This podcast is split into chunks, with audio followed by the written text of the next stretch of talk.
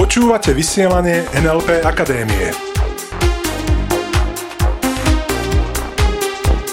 Zaujímavosti a novinky o NLP. Nádherný čas prajem priatelia, od mikrofónu vás zdraví váš NLP tréner Peter Sasín a hneď na úvod mám pre vás dve fantastické správy. Tou prvou je, že už onedlho vaše obľúbené vysielanie, ktoré máte tak radi a ktoré spolu s Ivetkou Klimekovou produkujeme, už onedlho ho spustíme a budeme sa venovať naozaj fantastickým témam, pretože ste nám poslali toľko námetov, že naozaj je z čoho vyberať a veľmi sa na to tešíme. No a to druhou skvelou správou je, že ešte predtým, ako znova spustíme naše vysielanie, tak mám tu pre vás záznam zo slovenského rozhlasu. Bol som totiž hosťom u Peti Bernasovskej v jej nočnej pyramíde a strávili sme spolu fantastický čas. Ja som si to veľmi užíval. Dostali sme obrovské množstvo otázok od našich poslucháčov. Takisto Petra mala pre mňa prichystané naozaj veľmi zaujímavé otázky. A ja si myslím, že sa mi podarilo dať veľmi zaujímavé odpovede. No a bez dlhých rečí, tu je pre vás kompletný záznam z vysielania Nočná pyramída. Rozhlas a televízia Slovenska, Rádio Slovensko. Rádio Slovensko, Nočná pyramída. Z nočnej pyramídy vás dnes večer pozdravujú Lucia Cibiková, Petra Bernasovská, dnešný host Peter Sasín. Dobrý večer. Dobrý večer, prajem. Peter Sasín, aby som vás predstavila našim poslucháčom, napísal knihu Triumf, ktorá sa na Slovensku stala bestsellerom, práve vyšla aj v češtine a pripravujú sa ďalšie zahraničné vydania. Peter Sasín je certifikovaný a licencovaný tréner neurolingvistického programovania. Dúfam, že nám to potom vysvetlíte. Veľmi rád. Vo svojej dennej praxi pracuje s profesionálnymi športovcami, top manažérmi a umelcami. Svojim klientom pomáha dosahovať excelentné výsledky. Klienti Petra Sasína oceňujú najmä rýchlosť a ľahkosť, za akou dokážu následne svoje ciele dosahovať. No a ja sa priznám, keď som čítala vašu knihu, tak som si uvedomila, že dokážete veľmi jasne a tiež vtipne pomenovať rôzne bežné situácie nášho života, v ktorých si často sami sebe robíme zle ani o tom nevieme. Je na to potrebný veľký ľudský nadhľad, skúsenosti alebo aj odborné štúdium? Mm, ja myslím, že všetko z toho, čo ste pomenovali. Mm. Pretože veľakrát zažívam aj to, že ľudia majú veľké skúsenosti, veľký nadhľad, len nevedia potom presne, čo konkrétne odozdať ďalej. A čo, ako to pomenovať? A ako to pomenovať, mm-hmm. aby to tomu druhému zacvaklo, aby povedal, aby povedal, mhm, rozumiem. a kde ste to študovali teda? Rôzne. V Nemecku, Mnichove, Londýn, Anglicko, Rakúsko, no a potom hlavne USA. Tak to bude veľmi zaujímavá téma, verím, že pre všetkých našich poslucháčov, pretože pôjde o život. Nočná pyramída.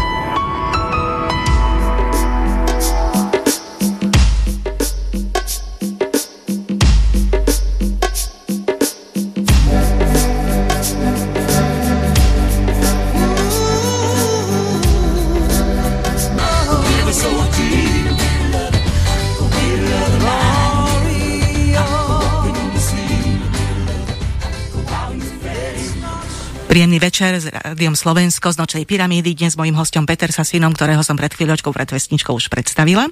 Vy radíte ľuďom, ako byť šťastným, tak zjednodušene, šťastným, úspešným. Uh-huh. Kto radí vám? Tak by som začala. Uh, radia mi svetové špičky svojho oboru dalo by sa povedať. Jednak, e, keď sa chodíme vzdelávať, pretože aj my sa sami vzdelávame, tak chodíme naozaj za tými najlepšími a ja si myslím, je to to, čo odporúčam aj mnohým ľuďom, s ktorými komunikujem, ktorých trénujem. Je to obklop sa skvelými ľuďmi. Nielen z tvojho oboru, aj z iných oborov. A môže byť, čítaj ich knihy a podobne, takže aj my si nechávame radiť. Ako ste sa dostali k tým myšlienkam a odkazom, ktoré píšete v knihe pre ľudí? Sú to často veci z vašej skúsenosti alebo zo skúsenosti nejakých priateľov, ktorých, alebo ľudí, ktorých poznáte? Ja veľmi rád jednak pozorujem život ako taký, pretože mnohí sa ma pýtajú, kde chodíš na tie príbehy, kde chodíš práve na, na tieto veci a skutočne je to tak, že jednak pozorovaním života, no a jednak samozrejme tým, že um, sa stále vzdelávame, tak, tak zistujem aj rôzne princípy, ako napríklad funguje mozog. No a potom možno hľadám um, nejaké, nejaké príbehy alebo respektíve pozadie, ako to do toho začleniť, ako to do toho zapojiť. Väčšinou sú takéto podobné knihy založené na tom, že ľudia si musia veriť, veriť v seba, e, proste dodať im nejakú seba dôveru. Je to aj vo vašej knihe tak? Lebo, a teda ak môžem vás ešte predbehnúť, ja už som si tam prečítala takú vetu, že nebudem hladkať vaše ego. E, samozrejme, tá kniha nie je o hladkaní ega. Niekedy dokonca skôr je to o pichnutí prsta do rany. Pretože ľudia sa menia z dvoch dôvodov ak chcú robiť nejakú zmenu, tak jednak najprv potrebujú obrovské ciele, alebo bolesť dosiahne obrovskú hranicu. Mm-hmm. To sú tie dva motivačné faktory, ktoré spôsobujú našu zmenu. No a keď ľudia nemajú ani veľkú bolesť, ani obrovské ciele, tak nemajú potrebu meniť svoj život. Takže niekedy robíme jedno alebo druhé. Takže toto je tá hlavná motivácia, ktorá nás vedie, áno, k tomu, aby sme bola čo zmenili. Ano, ano, ano. Ale sú aj iné motivácie, možno menšie, ktoré by mm. ste poradili. Tak potom si myslím, že tie menšie motivácie vedú aj k menším výsledkom. Aha. Ehm, dokáže zmeniť život človeka? Prečítanie jednej knihy? Úprimne si myslím, že nie. Úprimne si myslím, že prečítanie jednej knihy určite nikoho nezmení. Len je to podobné, ako keď e, by som to mal k tomu prirovnať, keď si zoberiete napríklad letáčik z fitka, z fitness štúdia a poviete si, to je perfektné, majú tam perfektné stroje, len ak do toho fitness štúdia nikdy nezajdete, tak tá zmena sa nedostaví. Takže prečítanie knihy nie, len ak budete aplikovať tie princípy, nielen v tejto knihe, v ktorejkoľvek inej knihe, ktorá vás osloví, ktorá našich poslucháčov osloví, tak potom po tej aplikácii sa dostavia tie zmeny. Takže tam potom tie zmeny môžu nastať. Uh-huh. A vás nejaká kniha zmenila? Mnohé, mnohé určite mnohé. Um, mám aj pomenovať no, napríklad, povedzte, ktoré, áno. tak určite jednou z nich je Myslí a zbohatní od Napoleona Hilla, potom to boli mm, knižky od autorov, ako je doktor Richard Bendler, ktorý môj obor podstate založil, uh, neurolingvistické programovanie. No a ďalej sú to knihy napríklad od Randyho Gagea, veľmi rád čítam knihy aj slovenských autorov, ako je napríklad Jožo Banáš, ktorý je mimochodom aj krstným otcom mojej knihy, uh-huh. čo si veľmi cením. A takisto treba Šlabikár šťastia považujem za jednu veľmi fantastickú knihu. A sú aj nejaké bestsellery, prosto úplne z inej e, oblasti knihy? Ako to myslíte? Ako tej vašej? Ktoré máte rád a ktoré by vás mohli nejakým spôsobom ovplyvniť? Áno, áno, dokonca veľmi rád čítam knižky od uh, Cezara Milána, to je jeden americký, poviem to tak, tréner psov. Tréner psov. Tréner psov a on trénuje psy a úplne famóznym spôsobom dokáže meniť energiu ľudí a tých zvierat. No a takisto sa mi páčia napríklad veľmi inšpiratívne romány, ako je Capex ktorý by bol aj sfilmovaný, takže určite aj z tej oblasti. Takže budeme sa mať o čom rozprávať celý večer dnes s Petrom Sasínom. Svoje otázky do nočnej pyramídy môžete posielať mailom na adresu slovensko-rtvs.sk SMS-kou v tvare Slovensko medzera vaša otázka na číslo 7773 alebo nám napíšte na Facebook Rádia Slovensko. Mám bielu noc a čierny deň od lásky sme závislí s Petrom Sasínom sa dnes večer rozprávame v Nočnej pyramíde, autorom knihy Triumf. Hovoríte aj v tejto knihe, že správať by sme sa mali profesionálne. Čo to znamená? Je to jedna veľmi zaujímavá myšlienka, ktorú vnímam, že keď sa začíname správať viacej profesionálne v akejkoľvek oblasti života, možno aj vo voľnom čase, tak si myslím, že to má veľký dopad, veľký vplyv. Mm, ako to vnímam? Pozrite sa, keď môžeme si všimnúť veľakrát, keď vidíme ľudí, ktorí hrajú tenis napríklad amatér, ide so svojím kamarátom na tenis a potom oni tam hrajú, jemu nevíde servis, podanie a veľakrát vidím, že hodí tú raketu, raketu od zlosti o zem. Ako keby chcel signalizovať, normálne dávam 200 kmh podanie. Len to, čo spraví profesionál, ten tiež možno hodí občas tú raketu o zem, len potom automaticky ide a vyhľadá pomoc. Ide za niekým, kto mu s tým podaním môže pomôcť. Možno, že o milimeter posunú výplet, alebo budú jednoducho trénovať na tom, že to podanie posunú o ten centimeter bližšie k čiare, aby mu to jednoducho sedelo. Čiže nie len, že je dôležité vedieť, čo sa mi v živote nepáči, ale akými nástrojmi, čím sa chcem dostať k tomu, aby som dosiahol ten želaný stav. Čo ja urobím preto, súvisí to aj s prevzaním zodpovednosti, čo urobím preto, aby som dostával inú spätnú väzbu, ako dostávam práve teraz. Čiže ak vás takto počúvam, tak znamená, že v živote v podstate nič nie je absolútna náhoda a hmm. môžeme veľa ovplyvniť. Určite, určite. Ja si myslím, hlavne to, čo ste spomenuli vo vstupe predtým, um, veľmi dôležité je mať kontrolu nad svojimi myšlienkami. Tak ako to vnímam, tak príliš veľa ľudí myslí absolútne náhodne. Čiže iba reagujú na nejaké vonkajšie, vonkajšie vplyvy a potom ich mysel začne veľakrát vymýšľať nezmysly. A keď začneme myslieť viac vedomé, konať viac vedomé, robiť veci naozaj profesionálne,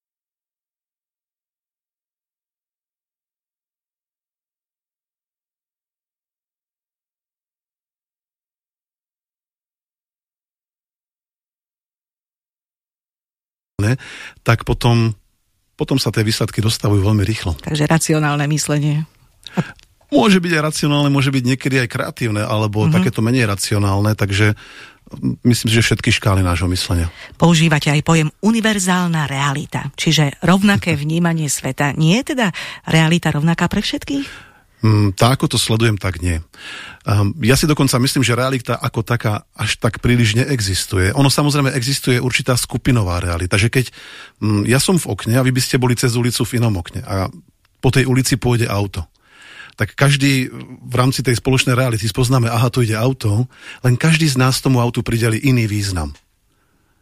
A to je, takisto to platí napríklad aj v téme peniaze, v téme šťastie, v téme vzťahy. Každý máme tendenciu pridelovať veciam iný význam ako ten druhý, taký ten unikátny náš. No a potom na základe toho sa odvíja naša realita, čo si myslím, že je úplne fascinujúce. Uh-huh, takže aj o peniazoch má každý svoju predstavu a ka- svoje jasné.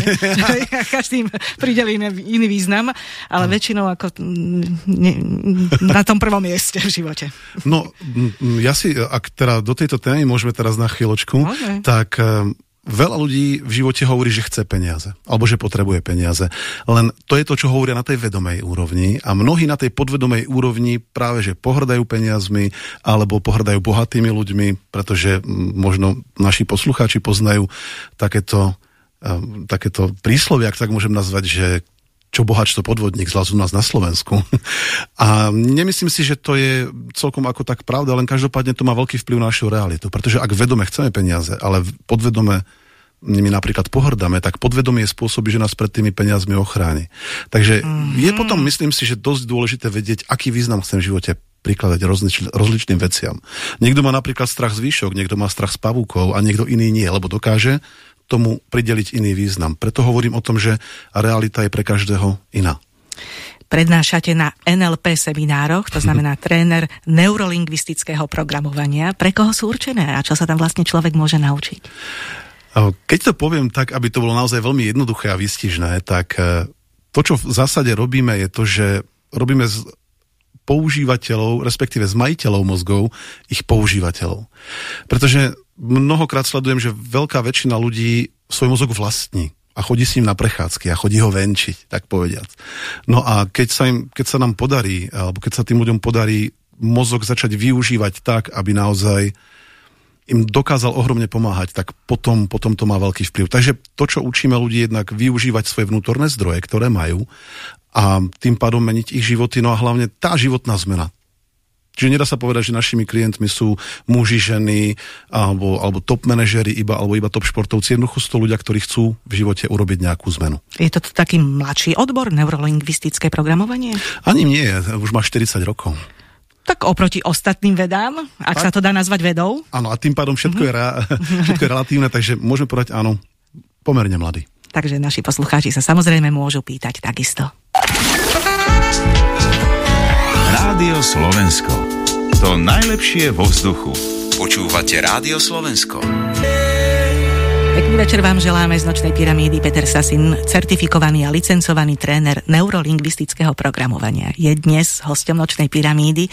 Dá sa naučiť žiť na základe pár dobrých rád na niekoľkých seminároch? Lebo aj ľudia, ktorí skončia školu, hovoria, že len prax ich naučí najviac. Mm-hmm. No ja myslím, že dobre sa dá naučiť žiť vtedy, keď človek vníma poctivo spätnú väzbu, ktorú dostáva od života.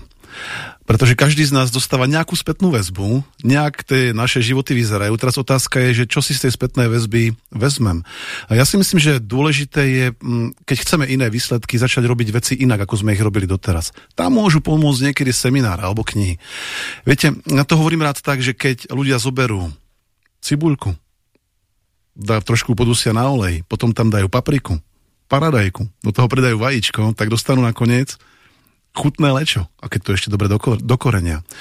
Len keď určitú procedúru urobia dostatočne veľakrát, dajme tomu aj tisíckrát, dodržia tú istú procedúru, tak nemôžu očakávať, že z toho hrnca vylezie sviečková.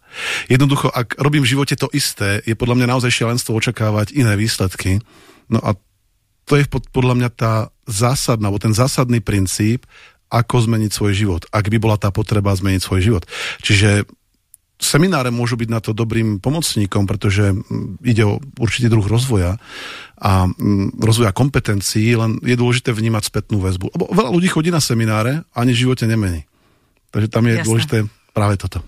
Ako prebiehajú takéto semináre? Sú aj nejako interaktívne? Veľmi. Veľmi, ja som tie naše určite každopádne áno, pretože to, čo dostávame od našich účastníkov ako spätnú väzbu, okrem toho, že im to nádherne funguje a tie zmeny naozaj sú veľmi ľahké a rýchle a možno sa o tom porozprávame ešte dnes, len každopádne mnohí nám hovoria, že toľko ako na našich, na našich seminároch sa nezasmiali už roky.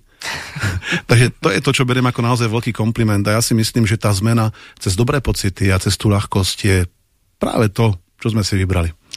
Hm, stretávate sa možno aj s nejakými negatívnymi postojmi svojich poslucháčov, že nielen s tými pozitívnymi? Um, ani príliš nie, pretože tam už prídu ku nám viac menej rozhodnutí, čo veľakrát, uh, alebo čo sa občas môže stať, je to, keď niekto to myslí s niekým druhým dobre. Možno to naši poslucháči myslia, poznajú, keď presne vieme, čo um, je potrebné pre tých druhých čo je potrebné pre toho môjho manžela, pre tú moju manželku, aby ona bola šťastná. Ja viem, čo je pre teba dobré, ale jednoducho tak ťa tam pošlem. Len uh, oveľa lepšie funguje, keď ľudia prídu už s tým, že chcú sami niečo zmeniť, lebo myslím si, že mnohí z nás sú takí dosť silní profesionáli v tom, a sme veľmi dobrí v tom, že vieme, čo je do, dobré pre druhých a zabudáme sem tam na seba. Takže mm, s týmto sa našich seminároch nejak príliš nestretávame, že by tam bola nejaká skepsa alebo také niečo, alebo že doslova negatívny postoj. Niekedy ľuďom nejde príliš dobre do hlavy, alebo ne, zatiaľ nevedia si predstaviť tú myšlienku, ako môže nejaká fóbia zmiznúť za pár minút. To si nevedia predstaviť.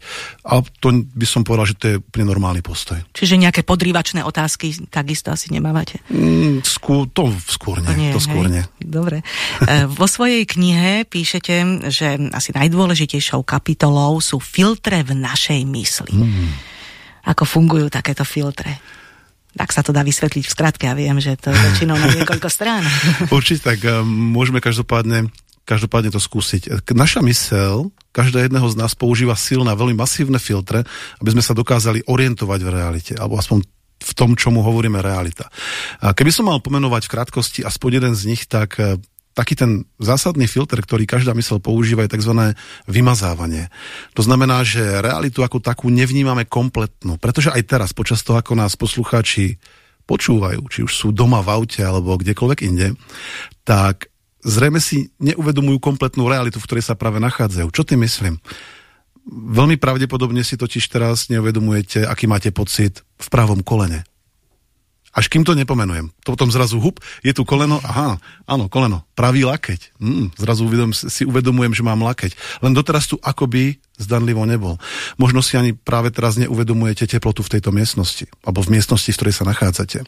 Váhu oblečenia na vašom tele.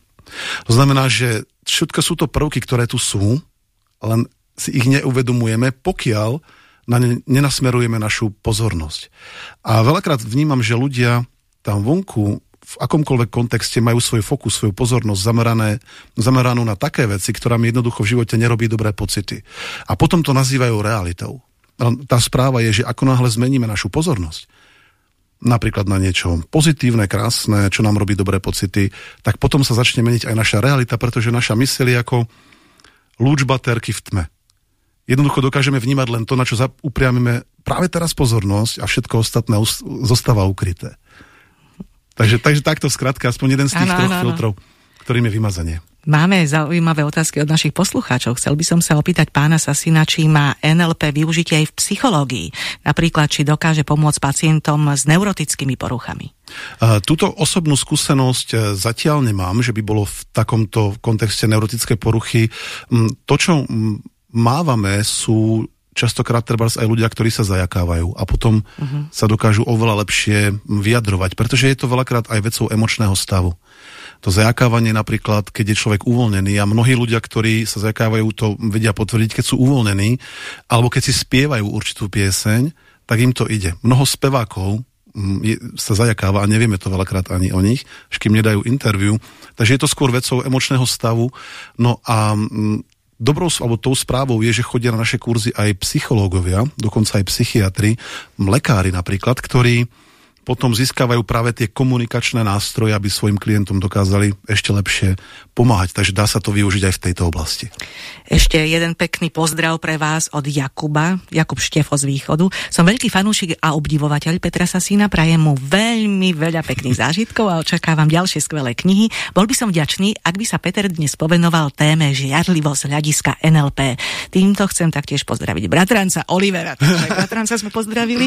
Tak žiarlivosť je asi taká veľmi zaujímavá zaujímavá téma pre mnohých našich poslucháčov, mm. ale budeme sa jej venovať po pesničke. Svoje otázky do nočnej pyramídy môžete posielať mailom na adresu slovensko-rtvs.sk SMS-kou v tvare Slovensko medzera vaša otázka na číslo 7773 alebo nám napíšte na Facebook Rádia Slovensko.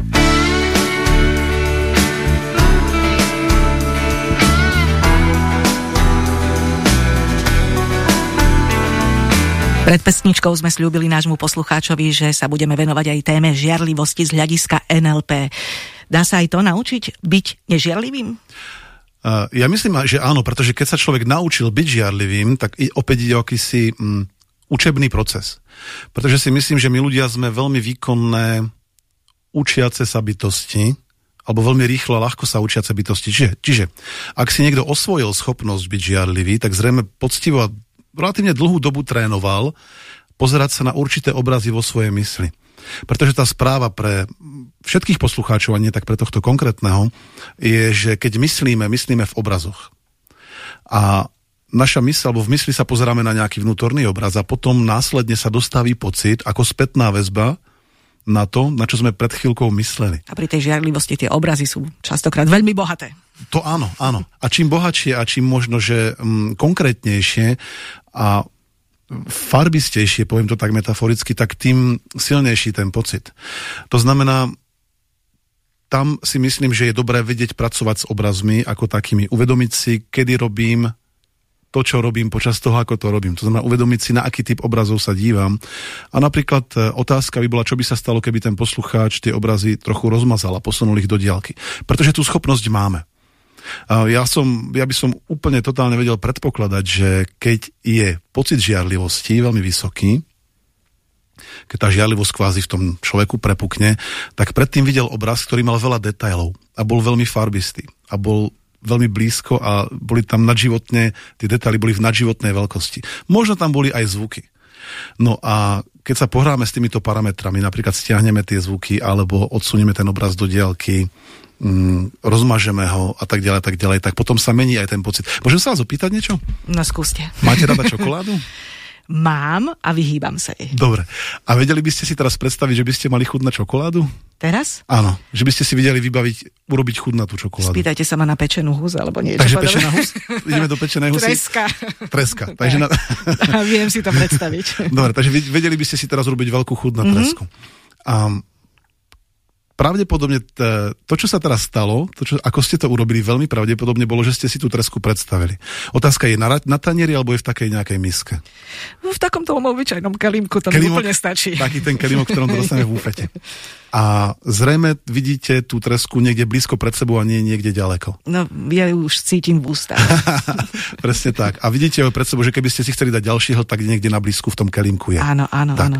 A vidíte to aj veľmi pravdepodobne zo vlastnej perspektívy, a nie ako samu seba, na ktorú sa dívate akoby na nejakej obrazovke, že vidíte samu seba ako Nie, osoba. vidím ten kelimok pred sebou, tak. aj s tou vidličkou tam zaborenou. Tak, tak, tak. A to nazývame v NLP, že ste asociovaná. Uh-huh. A keď asociovaná, tak tým pádom aj silné pocity. Lebo tá treska bude zrejme aj veľká farebná a nebude rozmazaná, budete ju vidieť veľmi ostro a zrejme tam aj nejaká vôňa už bude. Normálne som začala dýchať.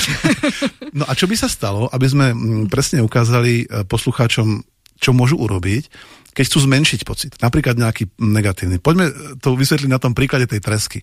Čo sa stane, keď tej treske uberiete farbu a bude čierno-biela a rozmažete ju a ten obraz odsuniete dozadu, až bude na veľkosti len zápalkovej krabičky. Ja viem, čo sa stane. Čo Schudnem. Pretože zrejme tá chuť opadne. Áno. A to je presne to, keď vieme, ako aktívne používať spôsob, akým uvažujeme nad určitými obrazmi, či pozitívnymi alebo negatívnymi, tak opäť získame veľkú výhodu a vieme sa stať viac tým používateľom mozgu ako len jeho majiteľom. To sú super veci, ale necháme si ich e, do ďalšej hodiny. Rádio Slovensko Nočná pyramída z Nočnej pyramídy vás pozdravuje Lucia Cibíková, Petra Bernasovská, no a dnes je hosťom Peter Sasín. Dobrý večer ešte raz. Prajem krásny večer. Peter Sasín napísal knihu Triumf, ktorá sa na Slovensku stala absolútnym bestsellerom, bola úplne vypredaná. Je certifikovaným a licencovaným trénerom neurolingvistického programovania, čiže v skratke NLP. A už napísala Anička, že NLP funguje v každom veku. Ja mám už 60 za sebou aj prácou na sebe cez NLP si robím svoj život permanentne lepší lepší a lepší. Odporúčam každému, kto má rád sám seba. Takže metóda asi funguje. Vy ste ale hovorili o zmene v živote. Vy sám ste podstúpili nejakú výraznú zmenu? O áno, o áno. Určite. Tak jednou z tých e, asi najväčších, ktorú by som mohol tak vypichnúť je, že v minulosti som mal niečo, čo by sa možno dalo nazvať ako fóbia na ciele. So mnou sa jednoducho nedalo hovoriť o budúcnosti. Uh-huh. A a to mám aj ja. tak vidíte to. Takže no? tá dobrá správa je, že keď som zistil, že sa to dá aj ľahko a jednoducho, že, keď, že fungujú určité princípy, ktoré nám pomôžu dosahovať ciele s ľahkosťou, istotou a takou radosťou aj. Ja mám rád tú hravosť v živote, ktorú odporúčam zažívať opäť každému, každému jednému. No a tak to bola veľká premena, pretože dnes um, dosahujem svoje ciele, veľké ciele a takisto to trénujem a učím aj druhých, takže to je dosť zásadná premena. No tak ešte veľa zaujímavého sa dozvieme dnes do polnoci. Nech sa páči, milí poslucháči, môžete nám aj vy písať, mailovať, aj telefonovať a samozrejme aj písať na Facebook Rádia Slovensko. Svoje otázky do nočnej pyramídy môžete posielať mailom na adresu slovensko-rtvs.sk SMS-kou v tvare Slovensko medzera vaša otázka na číslo 7773 alebo nám napíšte na Facebook Rádia Slovensko.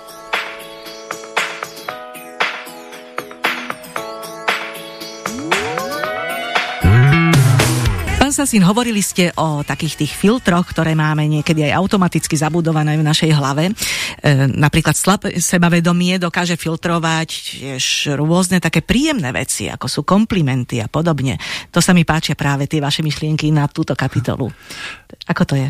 Čo sa týka komplimentov? Áno, a, a toho filtrovania tých Áno. príjemných vecí a pekných vecí. Veľakrát sa stáva, že v živote sa nám deje veľa pekných vecí a mnohí ľudia majú tendenciu to vyfiltrovať, kvázi vymazať. To veľakrát prebieha aj vtedy, keď dostaneme za niečo kompliment a napríklad partner robí druhému partnerovi alebo manžel manželke a manželka manželovi naopak robí kompliment a niekedy mám pocit, že ľudia tie komplimenty majú tendenciu zbytočne odbíjať povedať si, a to nemyslíš vážne, alebo dokonca to robíš iba preto, lebo mi chceš urobiť dobré pocity.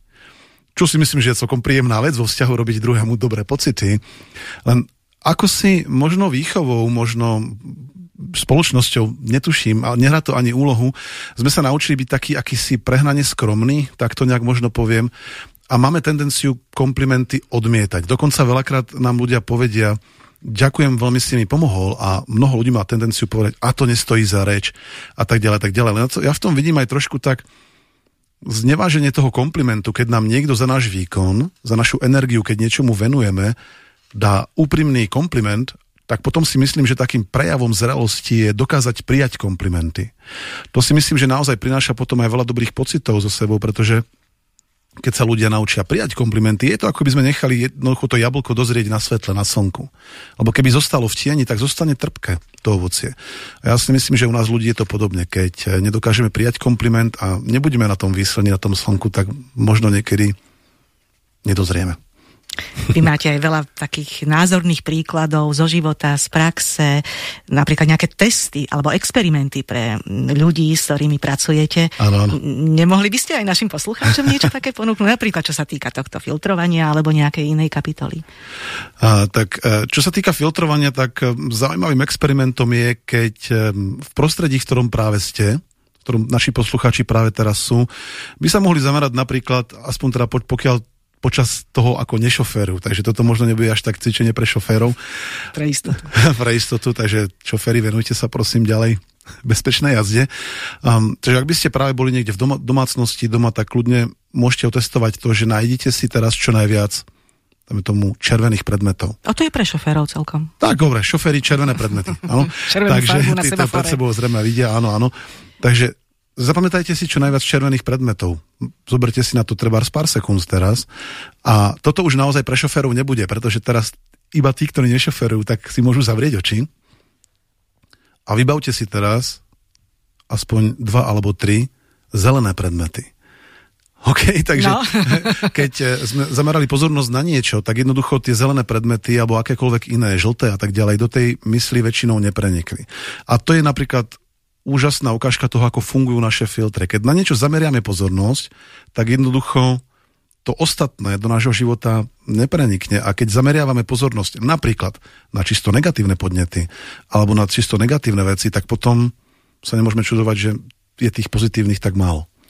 Andrea, naša poslucháčka, obdivovateľka vaša, sa pýta, rada by som sa opýtala, ako zvládnuť stres zo zajtrajšej skúšky. Mm, veľmi dobrá otázka, takže tip pre Andreu. Každopádne plánovať pozitívny cieľový stav. Čiže mnoho ľudí, ktorí by malo strach z niečoho, tak e, je dokonalý v tom, že si plánujú negatívny stav, pretože inak by sa ten strach nedostavil.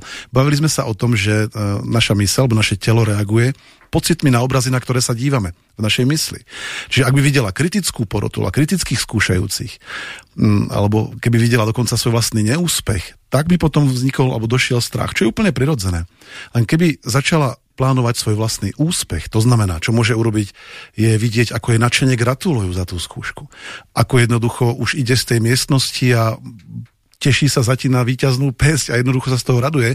Tam je dôležité mať cieľový stav a nie proces. Mm-hmm. Čiže ak si chce pomôcť, má dobré pocity, tak jednoducho si ten konečný stav, keď už je tá skúška zložená, urobená, tak jednoducho ten si predstavovať. Pretože stane sa jedna zaujímavá vec dostáva sa tak do emočného stavu bohatého na zdroje. Pretože mnohí ľudia určite poznajú stav, keď všetko boli naučení, potom prišli na tú skúšku a nevedeli si spomenúť za ten svet na to, čo sa naučili. Okno. Okno, presne tak. Len to sa stane len vtedy, keď sú v stave chudobnom na zdroje. A strach je práve takýto stav.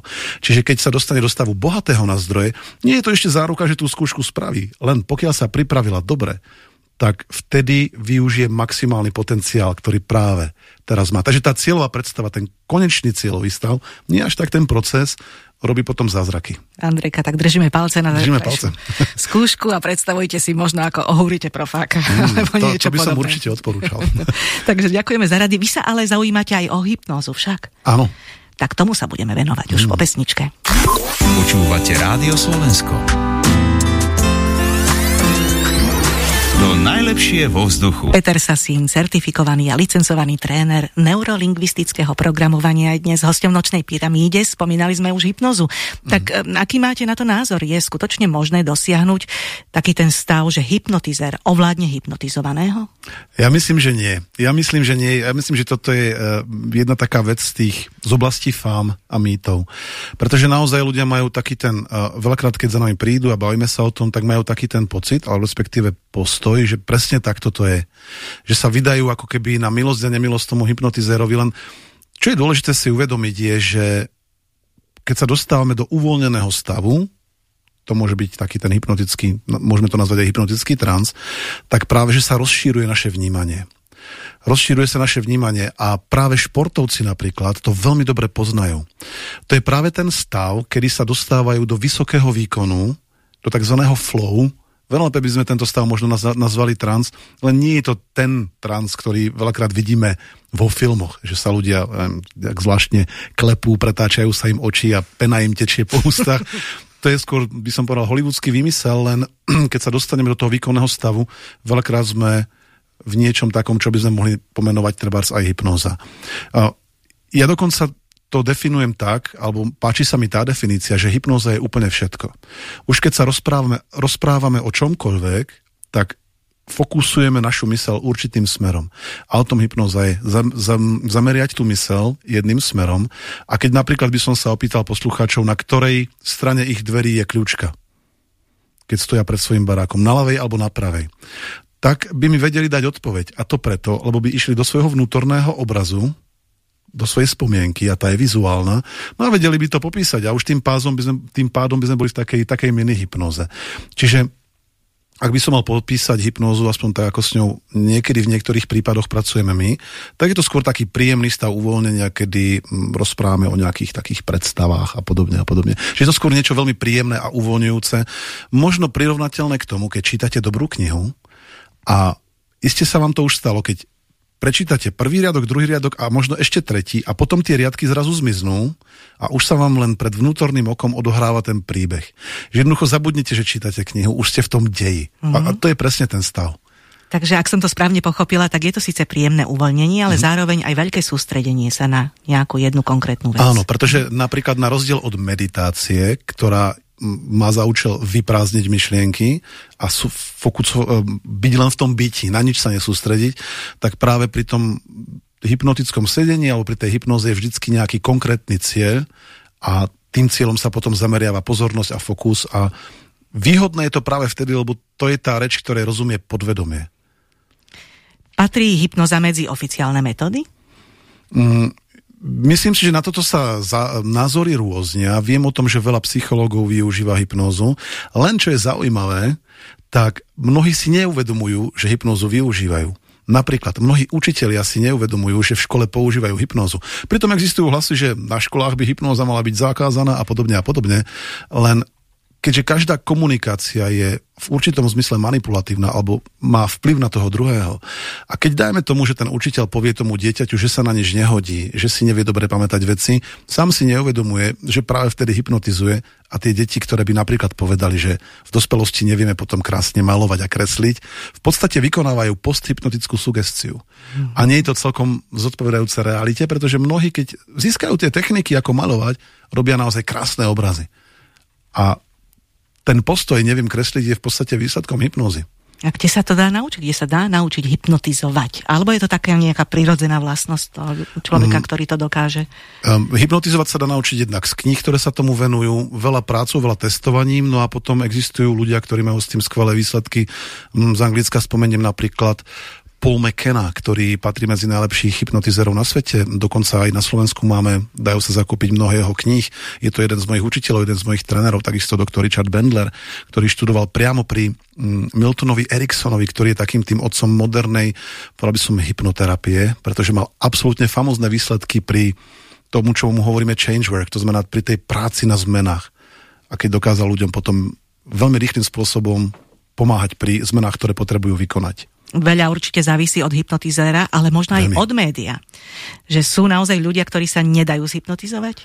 No, tam už sa bavíme trebárs aj o tom vedomom odpore, že niekedy ľudia, či už na základe toho, že z toho majú strach, alebo že si to nevedia celkom dobre predstaviť, mnohí ľudia nie sú veľmi vytrenovaní v tom, že, sa, že by sa vedeli uvoľniť.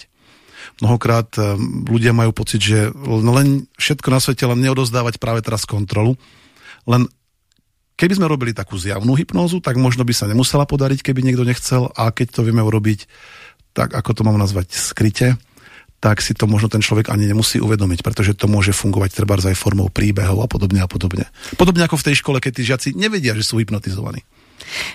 Mm, napríklad čítanie myšlienok je ďalšia téma, ktorá ma veľmi zaujala. Mnohí by chceli vedieť čítať myšlienky, ale práve podľa vás to nie je vždy ten najlepší spôsob.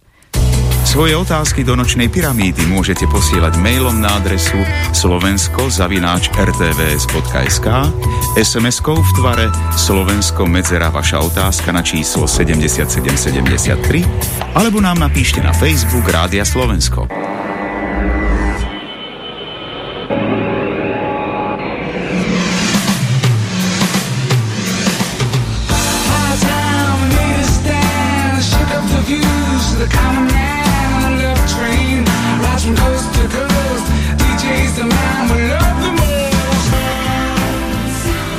Čítanie myšlienok, tak to je tiež krásna téma. Mňa osobne veľmi zaujala kapitola v tej knihe, vo vašej knihe Triumf o čítaní myšlienok, pretože to je môj celoživotný problém. Našla som sa tam. A nikto by to zatiaľ takto nevysvetlil, takže musíte sa aj vy, pán si niekedy premáhať, aby ste sa tomu vyhli. A čo to vlastne je, teda to čítanie myšlienok? E, čítanie myšlienok e, pomenúvam v knihe Triumf ten proces v hlave, keď máme dojem, že si myslíme, že vieme, čo si ten druhý myslí. Že nejde ani tak o nejaké skutočné čítanie myšlienok, skôr o akési vytváranie si domnienok. Veľakrát to môžeme sledovať napríklad vtedy, keď sa niekto zamračí a pokrúti hlavou, tak ak by sme napríklad niečo práve prezentovali, nejakú svoju ideu alebo produkt a mnoho ľudí potom získa pocit, že Ježiš, jemu sa to nepáči, čo hovorím. Keď s niekým rozprávame, on sa pozrie na hodinky, mnoho ľudí má tendenciu zrýchliť, pretože začne čítať myšlienky, začne si myslieť, že vidí hlav, do hlavy tomu druhému. A potom zrýchlia a pritom len ten človek si možno, že ten istý deň kúpil hodinky a práve si hovorí, aké mám krásne hodinky. A ten druhý úplne zbytočne na druhej strane znervóznel. A čo sa týka toho krútenia hlavou, prekrížených rúk a môže to sa zdať ako nesúhlasný postoj, len napríklad ja keď prezentujem a niekto na verejnosti a keď niekto v publiku zakrúti hlavu a zamračí sa, to nemusí automaticky znamenať, že nesúhlasí s tým, čo hovorím. Môže to znamenať jednoducho, že si hovorí, ty brďo, ako to, že som to sa nedozvedel skorej. Koľko veci by mi to v živote ušetrilo. No a môže sa pritom zamračiť, niektorí ľudia, keď sa koncentrujú, sa mračia a zakrútiť hlavou ako, hm, že jednoducho to mohlo vedieť skorej. Takže odporúčam skôr v tom prípade položiť otázku. Nedovtipovať sa naozaj čo tým druhom, druhým beží v hlavách, pretože popravte ma, ak sa milím, väčšinou nevieme, čo si druhý myslia. Toto, keby som vedela skôr toľko hádok manželských, by mi to ušetrilo, môj muž zakrúti očami a ja už tam vidím najväčšiu urážku na svete a tam to začne. Čiže to možno nejaký hlas, ktorý počujete v hlave? Ja proste si prečítam jeho pohľad alebo jeho zakrútenie očami, ako že mne tým chcel niečo naznačiť a pritom to vôbec tak nie je častokrát. Sa mi to povie a už mu neverím. Ano. Takže to, zoberiem si príklad z tejto knihy. Teším sa, má zmysel na tom pracovať určite. Uh, média veľmi silne asi ovplyvňujú naše chápanie sveta, udalosti, naše myslenie. Sledujete to, ako média informujú? Je tam isté podsúvanie nálady podľa vás, názoru a teda aj vnímania situácie? Ja si myslím, že to sa netýka iba médií to sa týka komunikácie ako takej. Uh-huh. A pretože už to tu trošku zaznelo a možno to trošku obširnejšie vysvetlím. Komunikácia, tak ako to vnímam ja, komunikácia je za každým manipulatívna. Ak by našim poslucháčom vadilo slovo manipulácia, tak si ho môžeme nahradiť slovom ovplyvňovanie. Len ako náhle rozprávame niekomu dobrý vtip, podsúvame mu dobrú náladu, pretože ovplyvňujeme jeho obrazy v hlave. Ak nám suseda do detailu, do posledného ostrého detailu rozpráva, ako je, auto prešlo jej mačku a popisuje nám, ako to tam presne vyzeralo, ako tá mačka znela, ako znel ten náraz, ako znela tá mačka ešte pár minút potom, tak jednoducho to, čo si neuvedomuje možno, je, že nám podsúva určité obrazy a tým pádom manipuluje naše pocity. Čiže ja si myslím, že to, čo sa deje, či už, či už média alebo rozhovor s kýmkoľvek, vždy podsúvame niečo.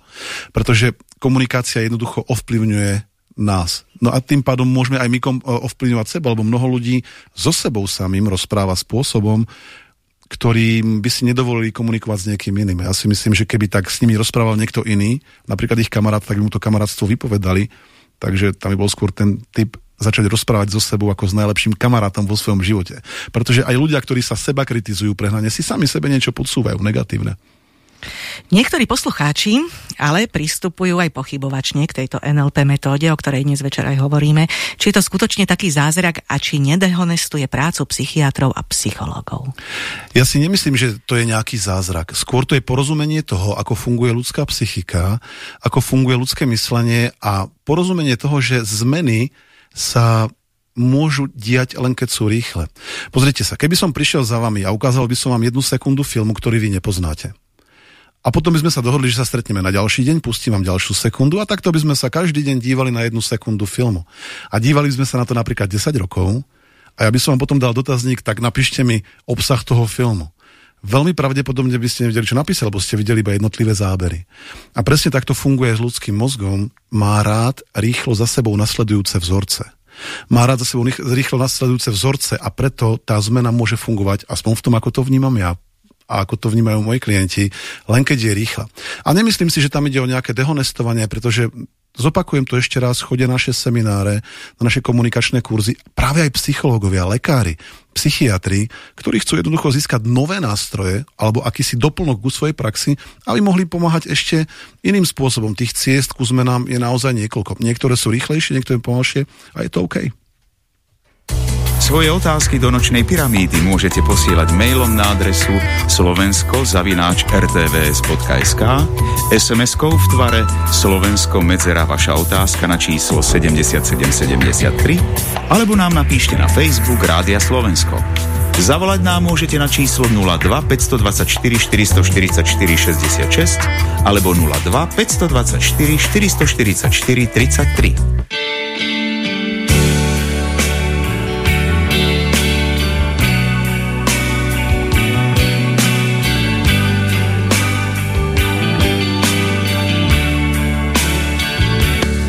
Pán Sasin, vaše myšlienky a rady smerujú k tomu, aby bol človek šťastný aj v prípadoch, keď predtým napríklad nebol, ale dá sa byť stále šťastným? Nemá aj opačný pocit svoj význam v živote?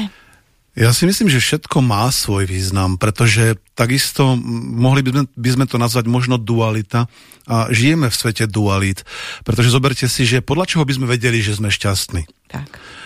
Podľa čoho by sme to dokázali rozpoznať, keby sme boli permanentne šťastní a podľa čoho by sme napríklad spoznali svetlo, keby neexistovala tma. Jednoducho možno podobne ako ryba, ktorá si neuvedomuje um, to, čo ju nesie, tú vodu, možno keby sme sa pýtali ryb, čo je to voda, by povedali, neviem, pretože poznajú iba vodu.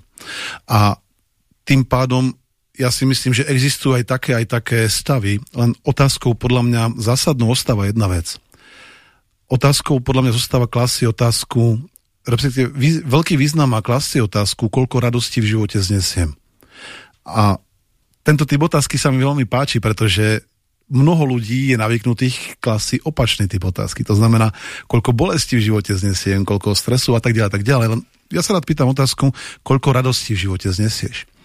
No a aby som odpovedal na tú otázku, či je potrebné byť stále šťastný, nemyslím si to. Nemyslím si, že to je aj nejak permanentne možné. Len ak by náhodou niekto mal pocit, že nie je momentálne šťastný. Z akýchkoľvek dôvodov. Dejú sa rôzne veci na tomto svete. Tam si netreba nič nahovárať, niekedy niekoho pustí partner, niekto umrie a tak ďalej, tak ďalej. Tam je dôležité položiť si otázku, koľko času ešte potrebujem na to, alebo čo sa ešte musí stať na to, aby som bol šťastný. Naozaj vedieť, že čo ešte, koľko ešte času napríklad. Vy ste považovaní za jedného z najlepších, ak nie najlepšieho trénera NLP na Slovensku aj v Čechách. Takže ako dokážete vy bojovať s týmito životnými situáciami? Alebo koľko šťastia znesiete vy? Ako tréner šťastia. No tak eh, ja myslím, že jednak nemám tendenciu s vecami bojovať, ako tú metaforu boja mám celkom tak poriešenú trochu inak, len každopádne, koľko šťastia znesiem ja, takisto veľmi dobrá otázka.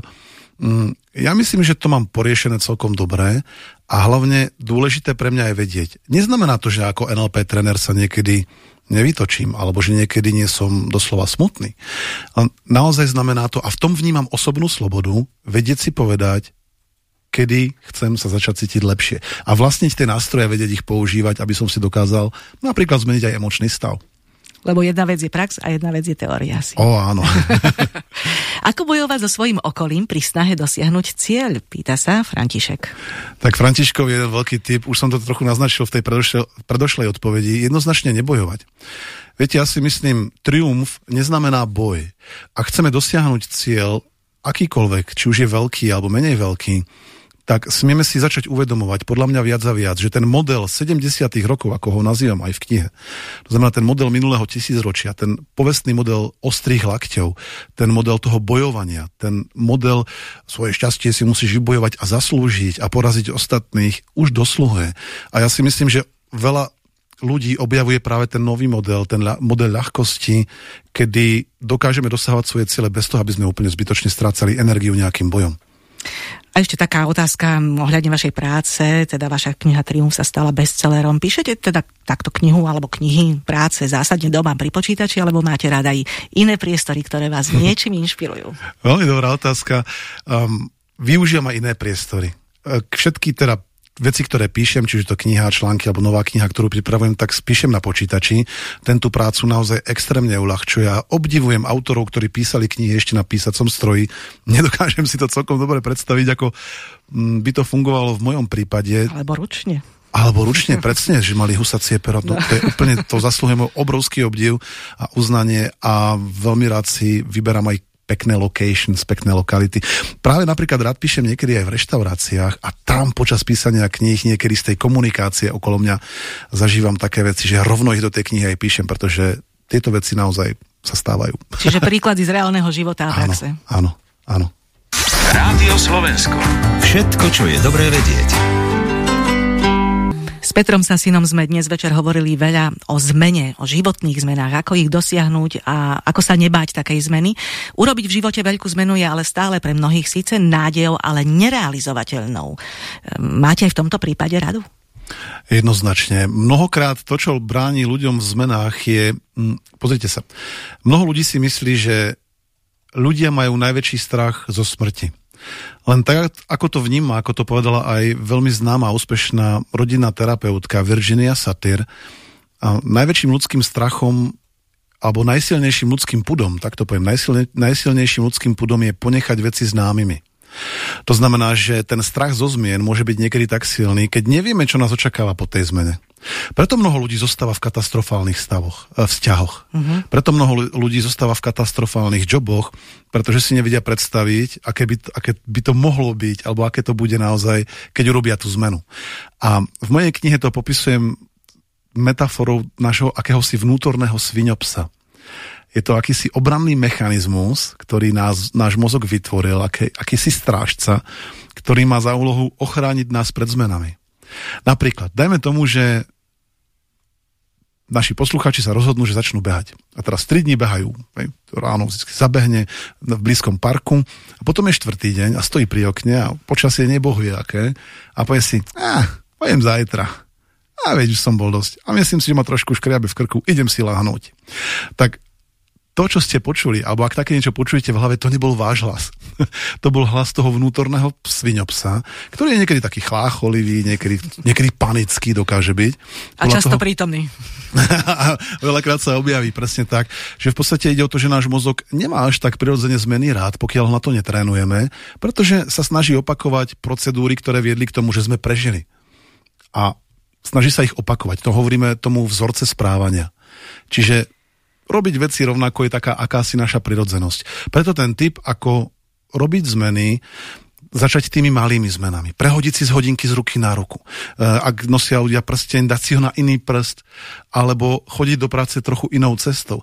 Niekto by si povedal, či je to za nezmysel, ako mi toto pomôže. Len uh, moja téza je, keď ľudia majú problém urobiť takéto malé zmeny, tak ako potom môžu očakávať, že urobia tie veľké.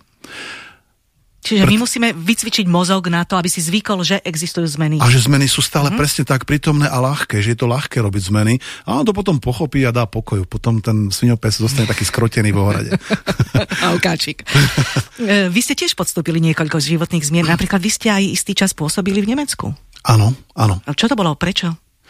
Mm, Ak môžete prezradiť, samozrejme. Isté, isté. Tak do Nemecka som šiel možno ako mnoho, mnoho ľudí opúšťalo Slovensko s tým, že tam je lepší život a tu je to všetko také nejaké zvláštne, čudesné. A mm, potom som v Mnichove aj študoval na vysokej škole, začal som tam hrať hokej ako vysokoškolák. No a potom sme si povedali, že sa vrátime a ľudia nás sa nás pýtali, prečo sa pre Boha vraciate a akí ľudia žijú na Slovensku. A ja si myslím, že to je nezmysel. Vždy takí ľudia, ako si nastavení, takí žijú v akejkoľvek krajine. Takže tá zmena bola rozhodnúť sa prísť naspäť. Takže zmena je život.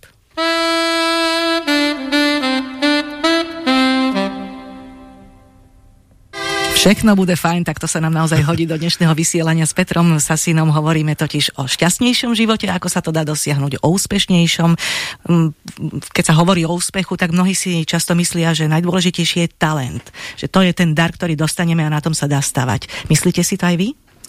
Mm, čo sa týka úspechu, veľakrát sa ľudia pýtajú, čo je dôležitejšie, talent, drina a tak ďalej, tak ďalej, čo sú tie princípy. Ja si myslím, že to úplne podstatné je urobiť rozhodnutie. Pretože keď sa spýtate každého úspešného človeka, a to jednou, či je úspešný ako rodič, úspešný ako manažer, úspešný ako podnikateľ, úspešný ako športovec, tí ľudia vždy urobili najprv rozhodnutie. Že si povedali, že budú úspešní. Pretože je to podobné ako byť bohatý, tí ľudia, ktorí majú zažívajú hojnosť a majú veľa peňazí, dajme tomu, urobili takisto to rozhodnutie, pretože pýtajú sa ma ľudia často trebárs aj otázku, môže byť každý úspešný, keď sa tak rozhodne, môže byť každý bohatý, keď sa tak rozhodne. A ja si myslím, že môže a súčasne tvrdím, že nebude. pretože tam prichádzajú do hry naše vzorce správania. A byť úspešný alebo byť bohatý, vnímam, že je to veľmi podobné ako byť štíhly. Pretože v našej kultúre má mnoho ľudí nadváhu, len každý už dnes vie, tá informácia tu je, že nemáme jesť šlahačkové torty a máme viacej behať, alebo chodiť viacej do fitka. Tá informácia tu je a tu ľudia to vedia, ale mnohí to rozhodnutie neurobia a stále tu budú ľudia, ktorí nebudú chodiť behať a ktorí neprestanú jesť šláčkové torty.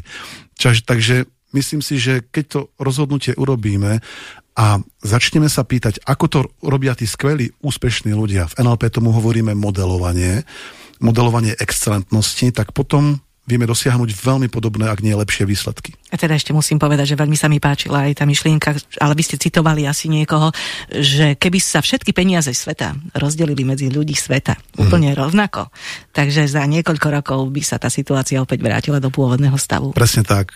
Bolo by to úplne takisto, ako je dnes, mm-hmm. pretože záleží veľmi, ako máme nastavený náš finančný termostat v hlave a ten spôsobuje, koľko peňazí máme. Tých tém je veľa, veľa, ktoré by sme mohli ešte rozoberať. Na záver možno aspoň sa mi páči vaša rada. Úsmev a veľa komplimentov. To je v živote mm, dôležité. Veľmi. Dávať komplimenty a rozdávať ich, nielen ich prijímať. Veľmi pekne ďakujem. Dnes bol môjim hostom Peter Sasín, ktorý napísal knihu Triumf.